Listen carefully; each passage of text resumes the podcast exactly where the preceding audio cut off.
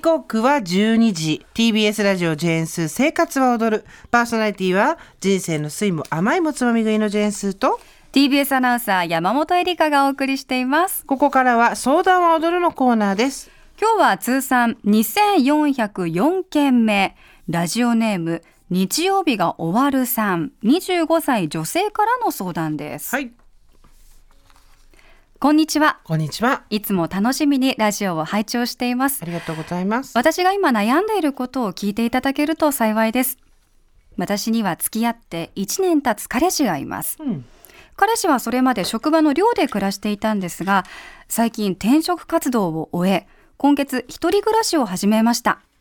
私も実家暮らしなので今までデートをするときはいつも外に遊びに出ていましたが家に遊びに行くようになってから相手の短気な一面が見えるようになり少し戸惑っています。例えば二人で家具を組み立てている時にイライラして少し口調がきつくなったりとても几帳面な人なので私が彼の家のものを定位置に戻さなかった時ドライヤーの置き方が違うんだけどと冷たく言われたり私が相手が聞いたことに答えず別のことを言ってしまった時に〇〇を聞いていたんだけどと言われました。怒っているわけではないと思うんですが何気ない口調が少しきつく冷たく聞こえることがあります。私自身も家族に対してや職場の後輩に対して口調がきつくなってしまうことがあり気持ちはわかるんですが私に対してそんな小さなことできつい口調にならなくてもと思ってしまいます。家で会うまではこのように感じたことはなかったため今まではデートモードの態度で家にいると見えていなかった素の一面が見えたのだと思います。彼自身もデート中は嫌われないように自分の細かい一面などを出さないようにしていたと言っていました。それまで彼はどちらかというと穏やかで温厚な方だと感じており一年付き合ってきて彼氏のことを知っているつもりでいましたが全く知らない面があったことに驚き彼氏のことを別人のようにも感じてしまいました。少し怖いという気持ちも出てきました。つい先日一年記念日の時にプロポーズされ、うん。婚約をしていることもありこのまま結婚して一緒に暮らすとなるとこの先やっていけるのか不安も感じます入籍は2、3年後になる予定ですぐ結婚するというわけではありません。まだ交際1年でこんな感じということはこの先もっとこの傾向が強まるのではないかとも不安に感じます。私自身物事を考えすぎてしまったりまた相手の嫌なところが頭を離れなくなってしまうところがあるのですが人に何を言われてもどんな態度を取られても明るく気持ちを切り替えて忘れられるよう変わっていきたいとは思います。さらに今の彼氏を含め二人として二人としかお付き合いした経験がないのですが誰と付き合っても嫌だと感じる面はあるだろうし相手を変えるのではなく自分が変わらないととも思います。でも私は自分の人生もっと穏やかな人と暮らすことを選ぶこと。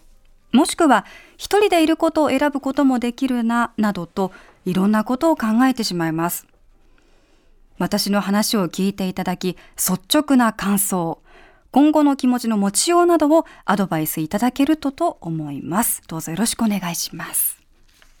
はいよろしくお願いします。はい、25歳でプロポーズを受けて数年後に結婚するっていうことを、まずきちんと決められるっていうのは素晴らしいですよね。そうですね。私だって走って逃げるもんね。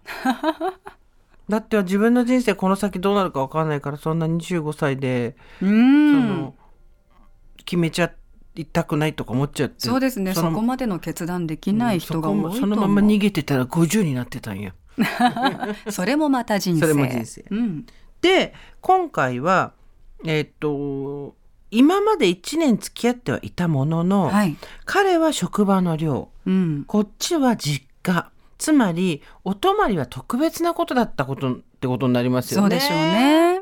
で、えー一人暮らしの彼の家に行くようになったらちょっと口調がきついとか。うん。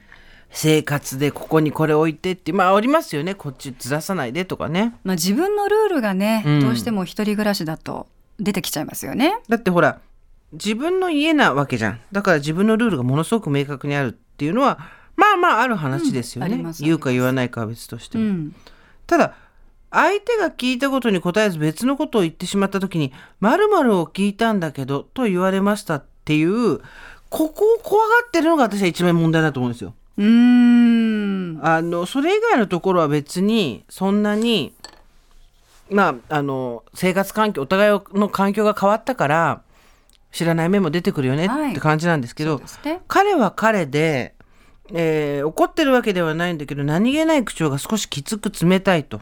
で彼自身もデート中は嫌われないように自分の細かい一面などを出さないようにしていたと言ってたわけじゃないですか。うんでそれがうんと家のものを定位置に戻さないとスリッパがずれてる何とかずれてて細かい人だったとかあとえっ、となんか物を作ってる時に短気だとかっていうのもあってもそのね今私違うこと聞いたんだけど今俺は違うこと聞いたんだけどっていうのをこれねすごい大事なところなんですけど、はい言ったことが問題というよりもそれを怖いと受け取る関係性そうですね。なんですよね問題は。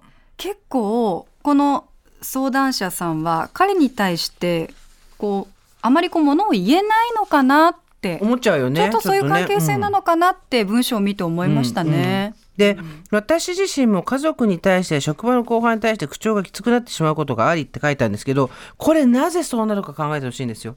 家族に対して口調がきつくなるのは多分良くも悪くも心を許して甘えてるからじゃないですか。そうですね。この程度の口調で言ったところで大してトラブルにならないと思ってる、うんうんでも職場の後輩に対して口調がきつくなって多分先輩に対してはならないわけでしょそうですね。それは何かっていうと自分が上に立ってると思ってるからなんですよそうね。そこはどうしても否定できないじゃないですか。うんそうでそうなった時に彼はどうなんだろうって話なんですよ。うん。いわゆる口調がきつくなったりするのがもともとそういう人というか、はい。ね、今までは隠してたのかそれとも自分の方が上だというふうに実は思われてるのかあこれいろんな人いるじゃないですか単にきつい人で「あの子ああんやめなよ口調きついよ」みたいなうんこと言えば「あごめんごめん」って終わる人もいるけど、ねもっと関係性の話で。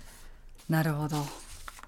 そうなん、うん、そうだな。ろうねん、甘えて、もうこの人なら自分のこういう面を見せても大丈夫だろうと思って、そういう口調になっているのか、自分の言うことは全部聞いてくれるだろうっていうちょっと上からな立場でうん。そういう口調になっているのか、まあ、どの程度なのかちょっとわからないですけれどもこのメールではね。うん。うん。で私最よく思うんですけどよく言ってるんですけど例えば山本さんのはい。性格っていう話をするとするじゃないですか。はい、でその時に言う性格って山本さん自身に帰属している山本さんから発してるものって実はそんなに多くなくて。は例えばなんだろうな。じゃあどこにあるかっていうとあくまで対人。あうん、他の人との間にその人の人格とか存在っていうのは宿るんですよ。うーん。だから私が例えばなんだろうな。人がの口調だったりとかなんとかいろんなことに対してセンシティブなはい、過敏に反応してしまう人だとしたら山本さんはちょっときついって思うかもしれないしですねも全然そういう人じゃなければ山本さんはすごい物腰が柔らかいってなるし、そうね。つまり誰がどう受けその人の問題じゃなくて関係性の問題なんですよ。確かに。でこの彼もうるさいなっつって家具立ててる時イライラして「黙れ!」とか とかあとおドライヤーの方が違うってしたら「ごめんごめん」みたいな感じでいけるか直すよって言ってそうそうってね。言ってあ全然俺の言うこと聞いてくれないんだよって言いながらうまくいってるカップルもあるじゃない？いますいます。そううん。だそこなんすよそうですね。どれだけこうなんだろうな話し合えるかというそうか、本当それだよねそこですよね。うん、対等な立場で真正面から話せるかどうか。一回話し合いをしてみたらねちょっとわかると思ううん。自分が対等な位置で見られてるのか、ね下に見られてるのか、うんうんうんうん。そのいろいろと話はじっくり聞いてくれるけどこれなんかお兄さんみたいな立ち位置で聞いてるなとか、うん。すごいもう最初からバカにして全然聞いてくれないなとかあこれは対等な立場だと思ってじっくり聞いてるなとかわかるよね。わかりますね、うんもしなんかちょっとねこの相談者さんが彼に勇気を出してちょっとこういう言い方きついなと思ってうん。ちょっと改善してほしいんだよねって言った時に、もし向こうが「なんだよ!」みたいな、うんうんちょっと逆ギレみたいな感じで来たら、それは多分あなたのことを下に見ている可能性が高い。そうだようんね。で逆にこの彼も相談者さんに対して何か思ってることがあるかもしれない。そうだよ。うんうんそうしたら分かったじゃあそこは改善するね、うんでも僕もあなたに対してこういうことを思ってるんだっていうふうに言ってくれるかもしれない、そうだよね。そしたら仲良くなるきっかけにもなるし、うん、一回勇気出して話してみるっていうのが大事な気はしますよね。カップル関係の件で私がと昔それこそ山本さんぐらいの年の時に友達に言われて、びっくりしてやってみたら本当そうで二二度びっくりしたっていうのが、うん。なんかこういろいろブツブツ文句があったりとかなんかあった時にそれ直接彼に言いなよみたいなうん。ことを友達に言われて、はい。いやでもちょっと彼と私自身だけの話じゃなくてもうちょっと第三者が入ったりとか、うん。なんか少しセンシティブな話だったりそれも。ええだからまあでも本人に言うわけにいけないしでもこれブツブツブツみたいなこと大丈夫だよと本人に言ってみなよって、うん。で結構受け止めてくれるもんだよ言ったらって言われてあそうなんだと思ってでもそのその子が言うならやってみようと思ってやったら、本当にちゃんと受けてもら止めてもらえたんですよ。ええで結局何かっていうと私が単純にその人のこと信用してなかっただけなんですよね。あ。そっか。だからあ私が信用してなかっただけなんだこの人のことをと思ってからは何でも話すようになって。それは何かストッパーになってたんですか？これ言ったら嫌われるかも。そうですそうです。とかそうあの嫌な嫌な顔見たくないとか。ああと例えばあのむ彼に何とかしてもらう話じゃないのかもしれないー私が悪いのかもしれないとかそういう感じ。自分でどうにかしないといけないんだみたいな、うんそうそう確かにこの人も自己完結しようとしてますよね。そうだよねそう、ん、それはね、うん。ダメよ。そうよ。そう。相手のいることなんだうん、そうそう。お相手がいることだから、お相手と一緒に解決しないといけないと思う。うん。で信用した相手に一回心を開いて喋ってみてでそれで嫌なこと言うんだったらさ早く分かってよかったねって感じじゃん。そうですね、うん。うん。本当にもしこれでごめんなさいっていう関係性だったら結婚前に分かってよかったねっていう話だし、スルメ並べたりしてない限り大丈夫よ。そんなに。